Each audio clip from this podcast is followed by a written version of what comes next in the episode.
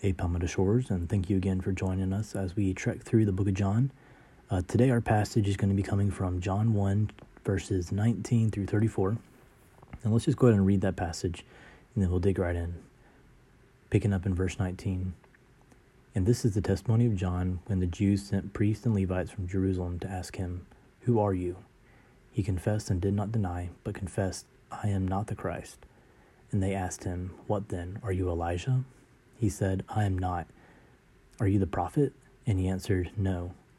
So they said to him, Who are you? We need to give an answer to those who sent us. What do you say about yourself? He said, I am the voice of the one crying out in the wilderness, Make straight the way of the Lord, as the prophet Isaiah said. Now they had been sent from the Pharisees. They sent him, Then why are you then why are you baptizing if you are neither the Christ, nor Elijah, nor the prophet? John answered them, I am baptized with water, but among you stands one you do not know, even he who comes after me, the strap of whose sandal I am worthy I am not worthy to untie. These things took place in Bethany across the Jordan, where John was baptizing. The next day he saw Jesus coming towards him and said, Behold the Lamb of God who takes away the sin of the world. This is he of whom I said, After me comes a man who ranks before me, because he was before me.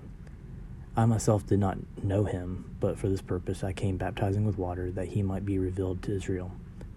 And John bore witness I saw the Spirit descend from heaven like a dove, and it remained on him. I myself did not know him, but he who sent me to baptize with water said to me, He on whom you see the Spirit descend and remain, this is he who baptizes with the Holy Spirit.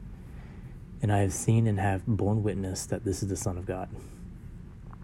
So, as we dig through this, we can recall back to the first few verses of this chapter and acknowledge exactly who we're talking about. It's important to identify the roles in which John and Jesus play um, as well for us now and what role we play.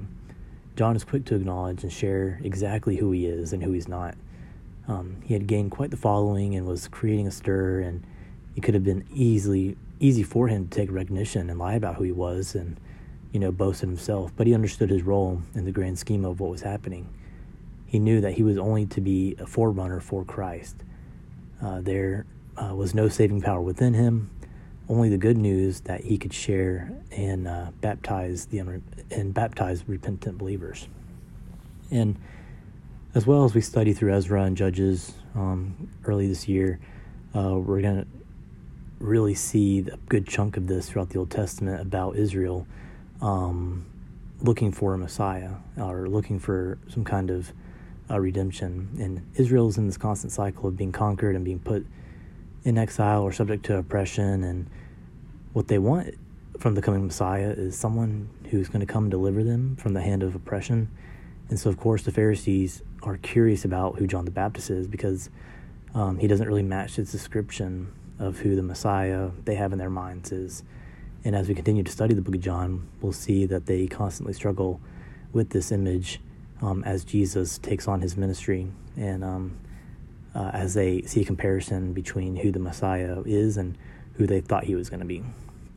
And with that, Jesus shows up to be baptized, and uh, there's so much good stuff in this. And we see the humanity and we see um, the full God nature of Jesus um, all in this passage. Just like we studied a couple weeks ago, Jesus is the incarnate Word um, of God, and now he's shown up to be baptized to start his ministry. And so John the Baptist immediately recognizes Jesus as he comes down and shares with the sacrificial and shares the sacrificial essence of who Jesus is by calling him the Lamb of God, that he is the ultimate sacrifice um, who will redeem his people. Um, and uh, this foreshadowing again sets up the book of John really well and uh, shares with us this good news that we have today uh, that we can put our hope and faith in. And here at Palmetto Shores, we really love to celebrate baptism and uh, people coming to faith in Jesus. And Jesus is the perfect model here for us. And so, did Jesus really have to be baptized since he's already God?